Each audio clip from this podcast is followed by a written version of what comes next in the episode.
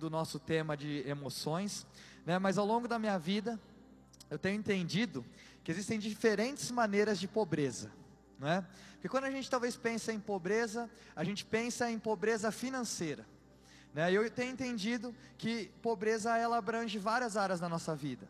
Né? Pode ser que você seja rico financeiramente, mas você seja pobre emocionalmente.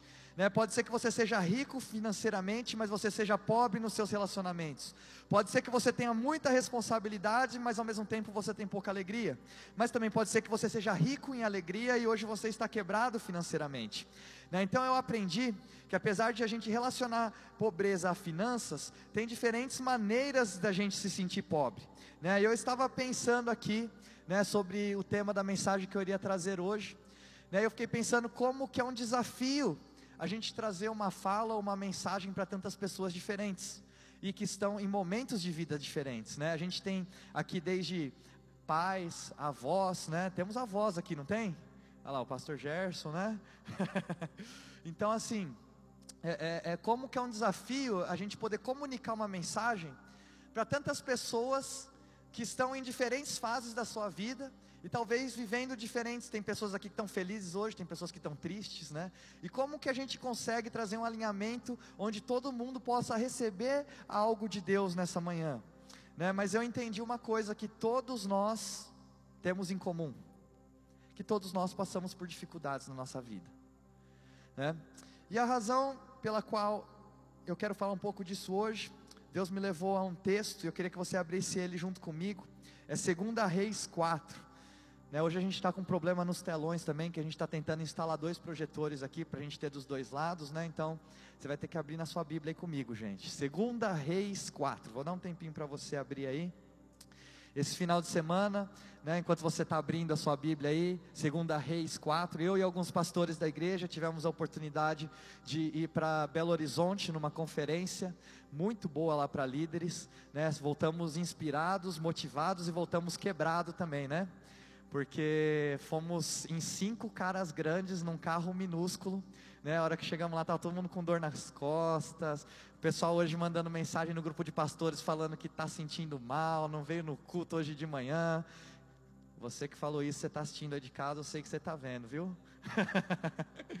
Mas foi uma bênção, gente. Voltamos muito inspirados e quero até trazer um pouco daquilo que Deus falou comigo nesses dias lá, ao longo dessa mensagem aqui.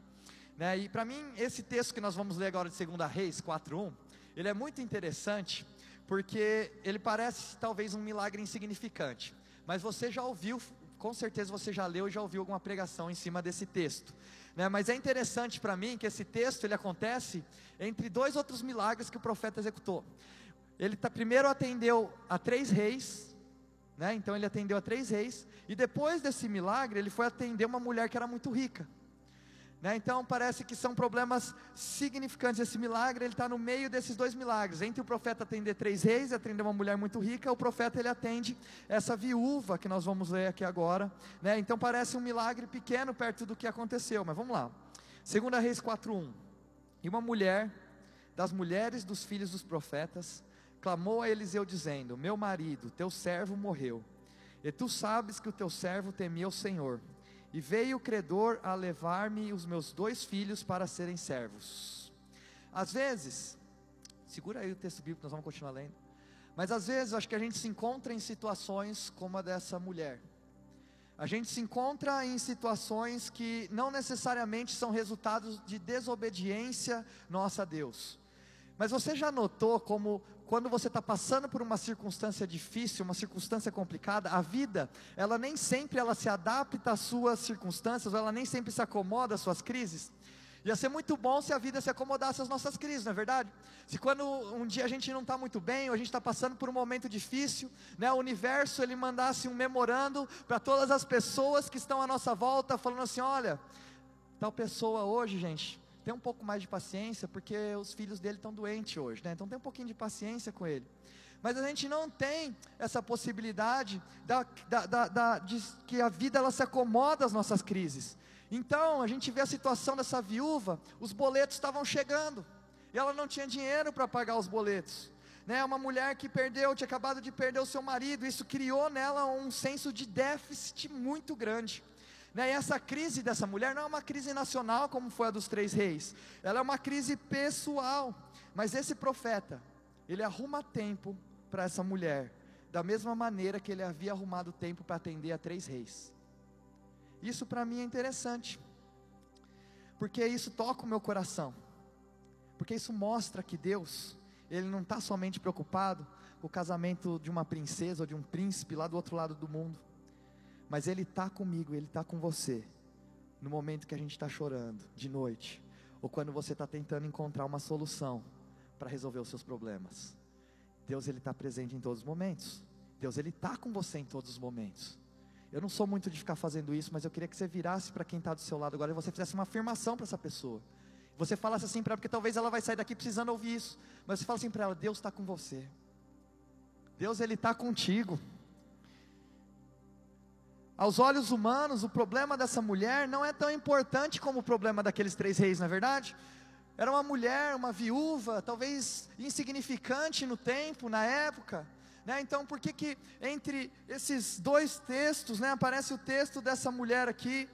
E aí, continuando o texto, então, essa mulher é uma mulher das mulheres, dos filhos dos profetas, clamou a Eliseu dizendo: Meu marido, teu servo morreu, e tu sabes que o teu servo temia o Senhor.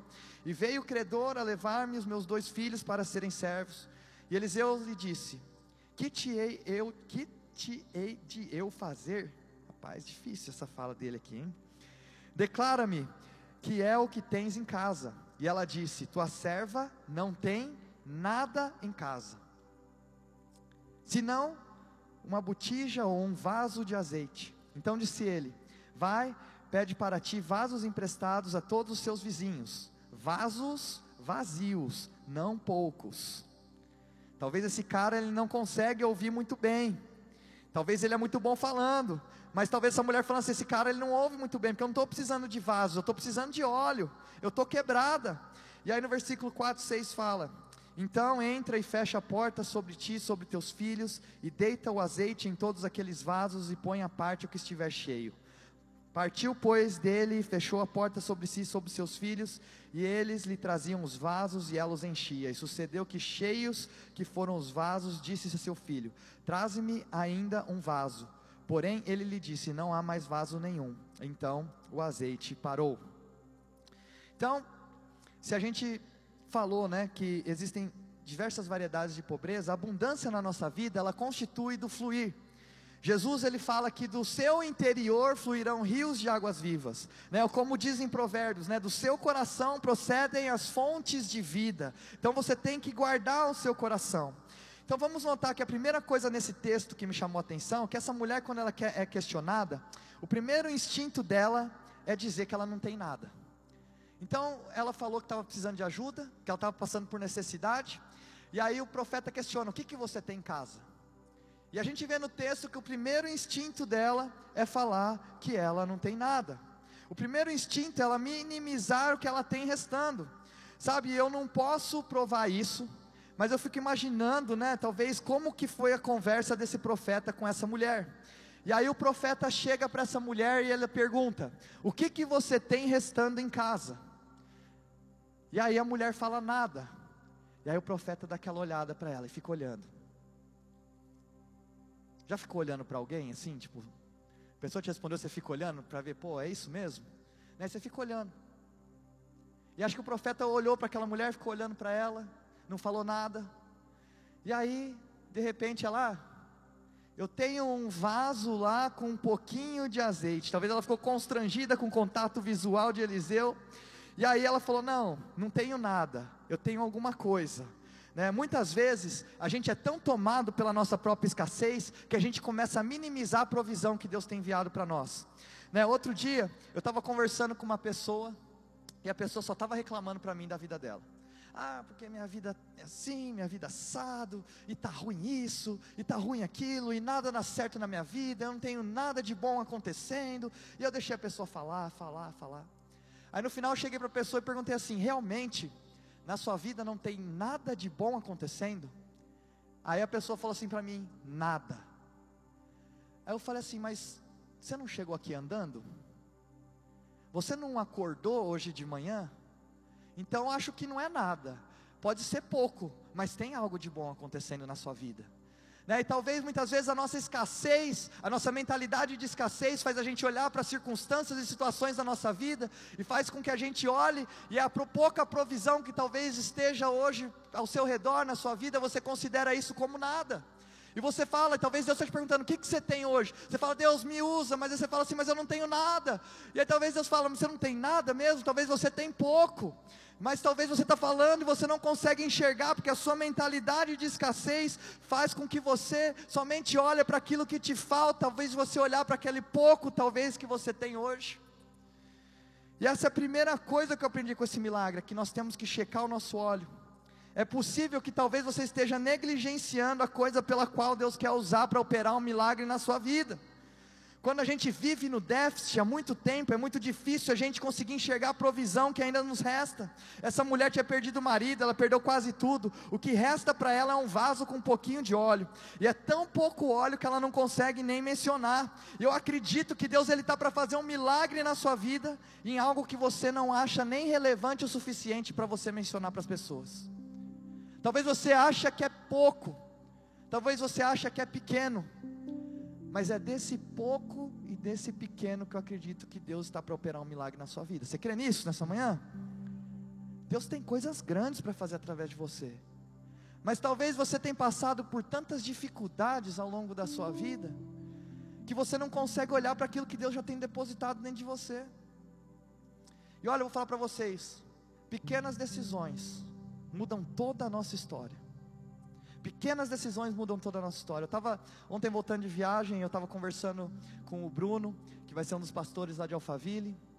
E a gente estava conversando, eu estava compartilhando um pouco para ele como que, eu, como que eu mudei aqui para São Paulo, né? E eu estava explicando que a gente estava muito bem né, no interior, minha família, minha mãe tinha um emprego muito bom, meu pai estava com uma igreja que ele ajudou a construir, muito estável. Eu e minha irmã a gente fazia faculdade na época, tínhamos nossos amigos, né, eu tinha a banda na época, eu viajava para ministrar no Brasil todo, a gente estava bem. E aí Deus direcionou meu pai a mudar para São Paulo. E aí eu estava agradecendo meu pai esses dias, né, falando assim, pai, obrigado porque você teve a coragem de mudar para São Paulo. E aí, é, é, a gente veio para São Paulo, gente, vocês entenderem, a gente veio sem emprego, nenhum de nós tinha emprego. Viemos, não tínhamos um lugar para morar também, assim, é lógico, procuramos e alugamos um lugar. A gente veio sem igreja, viemos sem emprego, realmente sentimos, uma direção de Deus. Largamos tudo que a gente tinha na época e viemos para São Paulo ver esse desafio sem nada, sem lugar para morar, sem emprego, sem igreja, simplesmente com uma direção que Deus deu para a gente. E aí eu estava agradecendo meu pai esses dias pela coragem. Estava agradecendo, falei, pai, porque hoje eu olho para trás e eu não consigo me ver morando na cidade em qual eu nasci mais. E talvez se meu pai não tivesse tomado essa pequena decisão, talvez a gente não teria começado essa igreja, essa igreja não teria nascido, e tantas pessoas sendo salvas, tantas pessoas sendo transformadas através daquilo que Deus tem feito na nossa comunidade local aqui. E eu fiquei assim, nossa, como que uma pequena decisão lá atrás, um ato de coragem do meu pai, mudou toda a história da minha vida e da minha família. Então, talvez hoje Deus tenha uma pequena decisão para você tomar. Parece pequena, mas ela pode influenciar o resto da sua história. Ela pode, ela pode influenciar o resto da história da sua família. Pode parecer pequeno para você hoje, mas uma decisão que é pequena hoje pode se tornar muito grande lá na frente. Então, a gente tem que ter muito discernimento. Saber, Deus, o que, que o Senhor tem derramado na minha vida? O que, que o Senhor está falando comigo? O que, que o Senhor tem para mim? E muitas vezes a sua vida ela está estagnada, porque semana após semana você vem para a igreja, mês após mês você vem na igreja, ano após ano você vem na igreja, e você não consegue reconhecer aquilo que Deus tem colocado na sua vida, você acha que é nada. Quando as pessoas perguntam o que, que você faz de bom, nada. Qual que é o seu ministério? Nenhum. Onde você serve? Em lugar nenhum. E aí você fala, não tem nada. Mas Deus fala, tem algo. Tem algo dentro de você. Talvez pode parecer pouquinho, mas tem algo. Tem algo. Deus depositou algo na sua vida e aquilo que ele depositou na sua vida é muito especial. Parece pequeno agora, gente. Parece pequeno agora, como esse óleo parecia pouco. Mas a gente vai ver o que vai acontecer com esse óleo. Eu estou falando para você. Olha para aquilo que, que você carrega hoje. Pode parecer pequeno, mas olha para isso. Você vai ver o que Deus vai fazer através desse pouco que tem dentro de você hoje. seu dom é algo, a sua vida é algo, a sua adoração é algo. Por muito tempo a gente fica comparando talvez o nosso óleo com o óleo do outro, e a gente vê que o profeta Eliseu, que é o profeta aqui dessa história, ele gosta de coisas que parecem nada, né? Na época o povo estava passando por uma seca muito grande, aí ele fala para o assistente dele: vai lá até o topo da montanha e vê se tem alguma coisa. Aí o cara subia até o topo, voltava, falava: não tem nada. Vai de novo. Aí ele vai de novo, sobe até o topo da montanha, ele volta, não tem nada. Aí ele vai de novo, fala: vai de novo, ele vai de novo, volta, não tem nada. Aí ele fala: vai de novo. Aí ele vai de novo. Aí a hora que ele volta, ele fala: agora eu não vejo nada.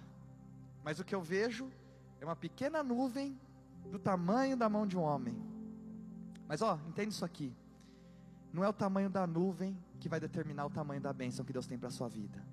Não é o tanto de óleo, não é o quão esperto você é, não é o quão inteligente você é, mas se Deus te chamou e te escolheu, nada nesse mundo pode impedir o que Ele tem para fazer através da sua vida. Eu vou dizer o que, que o inimigo está fazendo. O inimigo ele não tem poder de roubar o seu óleo. O inimigo não tem poder de roubar o seu talento. O que, que ele tenta fazer então? Ele tenta tomar o seu chamado. Porque Deus ele não volta atrás na sua palavra, Deus ele não muda de ideia, ele não muda de ideia sobre o que ele depositou na sua vida.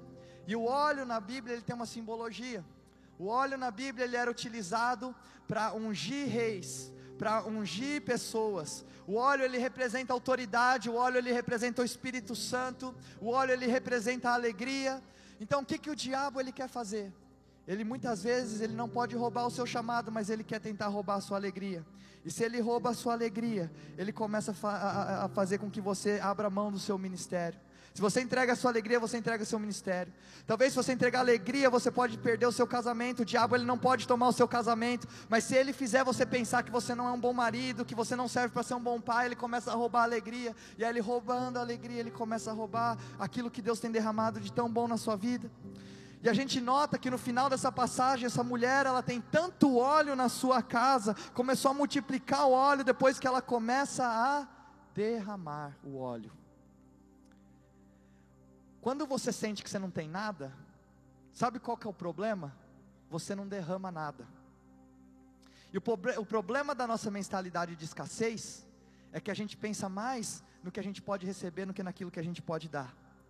Mas a gente vê nessa passagem aqui que o óleo, ele só começou a multiplicar a partir do momento que essa mulher começou a derramar o óleo. Quando você sente que você não tem nada, você começa a segurar o que você tem. Talvez você sente que você é um pai ruim, ou uma mãe ruim, ou um amigo ruim, e aí isso impede você de tentar. Então tem algumas coisas sobre mim e você que fazem a gente se sentir inseguros e dizer que não tem nada e na verdade a gente tem algo, a gente carrega alguma coisa. Porque quando a necessidade ela parece tão grande comparada com a provisão, você chama de nada. E você não usa, e você não multiplica, e você perde as oportunidades que Deus te deu porque parece nada. Mas o que você acha que é nada, Deus fala que tem um pouco. E o, o profeta fala,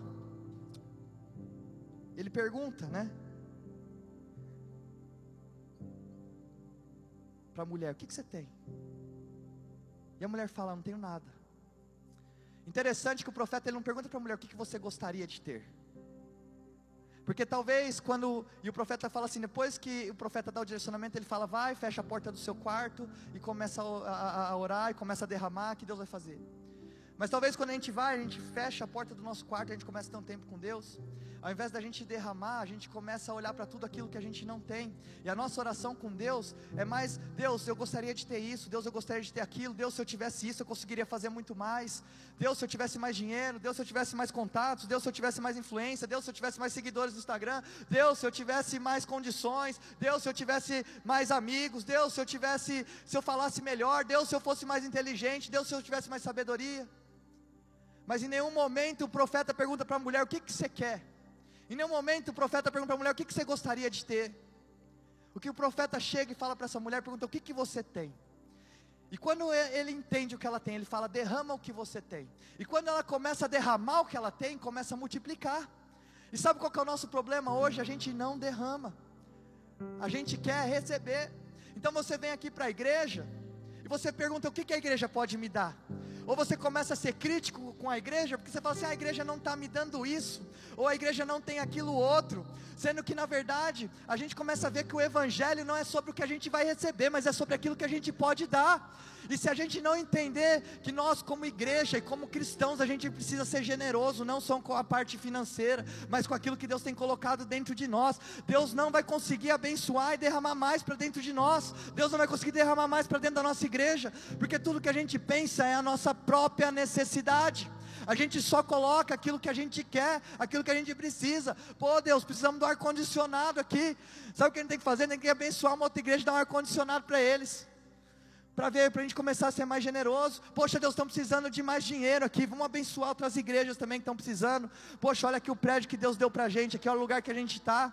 E a gente tem que entender que enquanto a gente não começar a derramar aquilo que Deus tem colocado dentro de nós, Ele não vai conseguir derramar algo novo para dentro da sua vida também. E qual que é o problema disso? O problema é que essa mentalidade de escassez, ela deixa a nossa vida totalmente estagnada ela deixa a gente totalmente parado. Porque aí você fala assim: ah, talvez você passou por uma frustração, talvez você teve um relacionamento recente ou no passado, onde você derramou tudo naquele relacionamento, e o que aconteceu é que aquele relacionamento não deu certo, só te machucou. E aí você chega para um próximo relacionamento e você fala: não vou derramar de novo, porque aquilo lá me machucou. Talvez você derramou sobre uma amizade, ou sobre você é um líder, e você derramou na, na última vez que você liderou, você se entregou para a pessoa, você deu o seu melhor, você ajudou, você ajudou até com dinheiro, e aí o que aconteceu é que aquela pessoa te traiu e te deixou. É o que você fala assim: eu vou parar de derramar, porque esse negócio de derramar só me machucou. Isso é coisa de gente boba. Talvez, sabe, você esteve em uma igreja antes de você estar aqui, ou você está aqui hoje, você faz parte de uma igreja, talvez você tenha derramado na sua igreja. E talvez você derrama e você dá e você dá, e a sensação que você tem é que as pessoas só estão te usando. Talvez a sensação que você tem é que ninguém está notando o que você está fazendo. E aí você saiu, você está machucado, você fala assim: eu dou, eu dou, eu entrego, eu faço. Ninguém reconhece, ninguém valoriza aquilo que eu estou fazendo. E aí você para de derramar. Mas sabe o que acontece quando você para de derramar? Deus para de fluir na sua vida também. E Ele também para de multiplicar. Eu, sendo bem sincero com vocês, muitas vezes eu, eu, eu chego, eu chego aqui de manhã eu falo assim, ou, ou no sábado à noite, eu falo assim, Deus, eu tô talvez me sentindo seco hoje. Eu não tenho nada para derramar amanhã cedo. Parece que o que eu tenho aqui dentro é tão pouco. O que, que eu vou derramar amanhã? Aí Deus fala: só derrama um pouco que você tem. E talvez na minha cabeça eu estou pensando assim: Deus, eu queria que alguém derramasse sobre mim. Talvez você hoje você está passando por uma situação onde você está desmotivado. E aí o que você fala, fala, Deus, eu queria que alguém me motivasse, eu queria que alguém me ajudasse, eu queria que alguém me desse a mão. Mas Deus está falando para você, você tem um pouco ainda, dá a mão você para outra pessoa, ajuda você outra pessoa. Isso, gente, parece a estratégia mais bizarra do mundo. Porque como pode Deus ele, ele falar para você derramar se você já não tem quase nada sobrando? Poxa, você está precisando de dinheiro, é o que você faz, você guarda, você não investe no reino de Deus, você não oferta, você não ajuda as pessoas. Como é que Deus vai multiplicar o que você tem se tudo que você está fazendo é guardar para você mesmo? Sabe, eu falo, Deus, eu não tenho nada para derramar. Eu acho que eu não tenho nada. Aí Deus fala, você tem um pouco. Vai e derrama um pouco que você tem. E eu estava outro dia atendendo um casal, e a, a mãe, ela estava falando um pouco sobre os filhos, e ela falando assim, né, pro, pro marido, né, falando, olha, todo dia eu vou para a cozinha, eu tento fazer um prato nota 10 para os meus filhos e para minha família. Eu, eu, cozinho legumes, eu pego receitas novas, eu, eu faço, compro o melhor filé mignon que eu consigo, eu faço lá. E depois que eu termino de cozinhar, o maior trabalho, tudo, é o que meus filhos pedem, o que eles querem é miojo todo dia. Ela falou: Isso começa a me frustrar. E aí, talvez eu, eu, eu aqui assim, talvez eu entro nesse mimimi também com Deus, eu falo, Deus, né, eu, eu, muitas vezes eu passo a semana orando, eu passo a semana estudando, e aí eu chego na hora de pregar, muitas vezes eu sinto que eu não tenho nada para derramar, ou eu, eu chego aqui de manhã, eu falo assim, poxa, eu estou falando aqui, talvez muitas vezes parece que não tem ninguém ouvindo e tal, e mimimi e tal, não sei o que, Deus. E aí, o marido chegou e falou assim para essa mulher, falou, olha, é, eu, eu, eu acho que eu esqueço de te agradecer. Mas se eles querem um miojo, vamos dar miojo para eles todo dia. Mas eu quero falar para você que eu valorizo os legumes e a carne que você faz todo dia para mim. Então o que eu entendi, gente, é que se você ficar esperando um elogio, se você está esperando uma recompensa aqui na terra, você nunca vai conseguir derramar pelos outros. Porque não é o porquê você derrama, é por quem você derrama. Sabe por quê? Quando eu estou derramando aqui, eu não estou derramando por mim, eu não estou derramando somente por vocês, eu estou derramando por Deus. Então, quando o Juan está tocando aqui, ele não está tocando, ele está servindo a Deus. Quando você está colocando cadeira aqui na nossa igreja, você não está colocando cadeira, você está servindo a Deus. Aqueles que carregam a natureza de Deus são pessoas que derramam são pessoas que servem. Eu ouvi nessa, nessa, nessa, nesse congresso uma frase que me chamou muita atenção. Essa frase o pastor falou o seguinte: de Gênesis a Apocalipse, você vê um Deus que serve. Mas de Gênesis a Apocalipse, você vê um diabo querendo ser servido. A minha pergunta para você é: você tem carregado hoje a natureza de Deus ou você tem carregado a natureza do diabo? Porque ou você serve ou você é servido. E se você não está fazendo nada, é porque você está servindo a você mesmo. Mas eu quero que a nossa igreja seja uma igreja que serve e que ama. Porque quando a gente serve, a gente está revelando a natureza de Deus. E quando a gente serve, a gente não está servindo, a gente não está derramando para receber elogio das outras pessoas, ou para ser valorizado ou ser reconhecido, não. Quando eu derramo, eu derramo porque Deus pediu para eu derramar. É para Ele que eu derramo. Quando você serve, você está servindo a Deus. Você não está servindo a uma igreja, você não está servindo a um líder, você não está obedecendo uma ordem, não. Você está servindo a Deus. E quando você faz algo aqui, não é o que você faz, mas é onde está o seu coração. Porque quando você faz, você serve ao Senhor Jesus. E eu quero revelar a glória de Deus através da minha vida. E sabe como é que eu vou revelar isso para vocês? É me doando por cada um de vocês aqui. E a gente se doar pelos nossos irmãos. E a gente amar o próximo. Eu quero perguntar aqui: quando foi a última vez que você trouxe alguém para a igreja? Quando foi a última vez que você falou de Jesus para alguém? Quem que você está amando? Quem que você está servindo? Eu falo isso para mim. A gente precisa amar as pessoas. A gente precisa ser uma igreja que serve. Parece a estratégia mais errada do mundo. Mas eu falo aqui nessa igreja, o líder não é o que é servido, é o que serve. Quem quer ser líder aqui, que começa a servir mais ainda. Eu quero que você chegue aqui, você se sinta amado, que você se sinta bem recebido. A gente tem que começar a se doar pelo próximo. A gente tem que começar a amar as pessoas. A gente tem que ser a igreja que serve, a gente tem que ser a igreja que ama. A gente tem que revelar, a gente tem que refletir a natureza de Deus. Eu não quero ser servido, eu quero servir. Então, quando vem derramar, que eu entendi que eu não derramo por mim, eu não derramo porque eu quero, mas eu derramo por Ele. Eu derramo por Deus. Que a gente possa começar a derramar na vida um do outro. Talvez Sabe, você não discipula ninguém hoje. Sabe por que você não discipula ninguém? Você fala assim: eu não tenho nada para ajudar ninguém. Eu não carrego alguma coisa que eu consigo ajudar outra pessoa. Eu sinto que eu sou tão pouco, que eu sei tão pouco da Bíblia. Talvez que eu, eu tenho tão pouco relacionamento com Deus. E o que Deus está falando é: você quer multiplicar isso daí? Pega o pouco que você tem, começa a derramar na vida do outro. Começa a derramar na vida do outro. E a gente tem uma mentalidade de escassez tão grande. Eu lembro que eu trabalhava com produção musical. E aí na minha cabeça era assim: eu vou guardar as melhores ideias para usar no meu próprio CD. Porque eu falo assim, eu não vou dar minhas melhores ideias para esse álbum que eu estou produzindo aqui hoje. Porque eu falo assim, se eu der as melhores ideias para esse álbum aqui hoje, eu não vou ter ideias boas para o meu próximo CD. E a nossa mentalidade de escassez, ela faz isso. Ela faz você olhar para você e falar, eu não vou dar isso aqui para o meu próximo, porque senão ele vai ser melhor que eu. Eu não vou dar esse pouco dinheiro que tenho, senão vou ficar sem. Mas o que Deus fala para você, pega o pouco que você tem hoje, derrama, e você vai ver isso aí multiplicar na sua vida, em nome de Jesus. Você crê nisso? Você recebe isso para a sua vida? E eu queria agora entrar no, no final da minha mensagem. E para mim é muito interessante, porque no final dessa mensagem, eu entendi que a mensagem não é sobre o óleo, mas a mensagem é sobre o vaso. Porque quando o profeta ele dá uma ordem para essa mulher, ele dá uma ordem muito específica para essa mulher. Só dá uma ordem para essa mulher. Você reparou qual é a ordem que ele dá para essa mulher? Ele só fala assim, ó: os vasos têm que estar vazios. Uma coisa que eu entendi é: Deus, Ele não vai conseguir encher algo que já está cheio.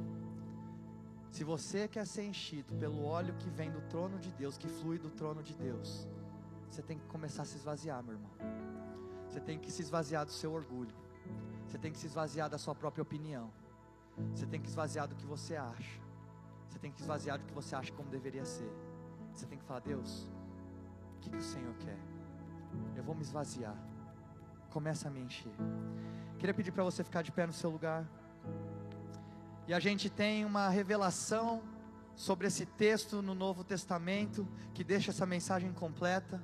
Em 2 Coríntios 4,7 fala assim: Mas temos esse tesouro em vasos de barro, para mostrar que poder que a tudo excede provém de Deus e não de nós. Por que, que Deus ele escolheria colocar algo tão especial em vasos tão quebrados como nós? O que te impede muitas vezes de acreditar que você carrega um óleo que vem do trono de Deus são as suas próprias rachaduras. Mas as rachaduras são o lugar por onde as bênçãos de Deus vão fluir na sua vida. Fala, mas temos esse tesouro em vasos de barro. Temos tesouros em vasos de barro para mostrar que esse poder, que a tudo excede, provém de Deus e não de nós. Em um momento aqui na nossa igreja, a gente estava passando por tanto problema, tanta dificuldade, e eu era tão, sou ainda, tão inexperiente, preciso tanto de Deus, que eu falo, Deus, eu não sirvo para ser pastor, não consigo, não tenho capacidade suficiente. O que, que o Senhor quer que eu faça? Como que eu faço? Deus, eu não quero. Falo, Deus, essa igreja precisa de um pastor melhor que eu. Aí sabe o que eu ouvi Deus falando para mim? Deus falou assim: Você é o pastor que eles têm. O que Deus está falando para você hoje? Você é o pai que eles têm. Você é o filho que eles têm. Você é o amigo que eles têm. Você é o profissional na sua empresa que eles têm. Pode ser que você acha que você não consiga. Você é o líder que eles têm. Pode ser, sabe, você é o discipulador que eles têm. Você é o marido que ela tem. Você é a esposa que ele tem. Você pode achar que você tem muito pouco hoje. Mas sabe o que eu falo para você? Derrama, esvazia mais ainda e deixa Deus multiplicar. Porque quando você estiver vazio, o óleo que flui do trono de Deus vai começar a encher a sua vida, vai começar a encher o seu ministério, vai começar a encher a sua profissão, vai começar a encher a sua família. Então a minha oração nessa noite é Deus, nessa manhã, é Deus, me esvazia de mim mesmo, Senhor me esvazia do meu orgulho, da minha vaidade, me esvazia do, das minhas próprias opiniões e começa a derramar na minha vida aquilo que está no seu coração. Eu queria que você fechasse os seus olhos e que você começasse a fazer essa oração junto comigo. Fala, Deus, eu me esvazio agora em nome de Jesus. Deus me ensina a ser aquele que derrama na vida das outras pessoas, ó oh Pai. Deus me ensina a ser aquele que carrega a sua natureza, ó oh Pai. Porque no teu reino as coisas são invertidas, ó oh Pai. E aqui nós queremos gerar crentes cristãos, ó Pai, pessoas, Senhor, que não vão querer ser servidas, mas vão derramar sobre a vida dos próximos, Senhor. Em nome de Jesus, Senhor. Eu acho que eu tenho muito pouco, Senhor, mas o Senhor derrama mais, ó Pai. Enquanto isso, eu vou derramar aquilo que eu tenho na vida daqueles que estão próximos de mim, Senhor. Em nome de Jesus, ó Pai. Eu peço agora, Pai, um derramar, ó Pai, um fluir da tua presença, um fluir do teu Espírito Santo um fluir das águas que vem do trono de Deus, ó Pai, sobre cada vida e cada pessoa aqui, Senhor. Aquilo que a gente acha que não tem, que o Senhor comece a derramar agora, ó Pai. Eu declaro ativação, ó Pai, ativação de dons espirituais, Senhor, em nome de Jesus, ó Pai. Ativação de dons da palavra, Senhor, em nome de Jesus, ó Pai. Começa a derramar sobre nós aquilo que está no seu coração.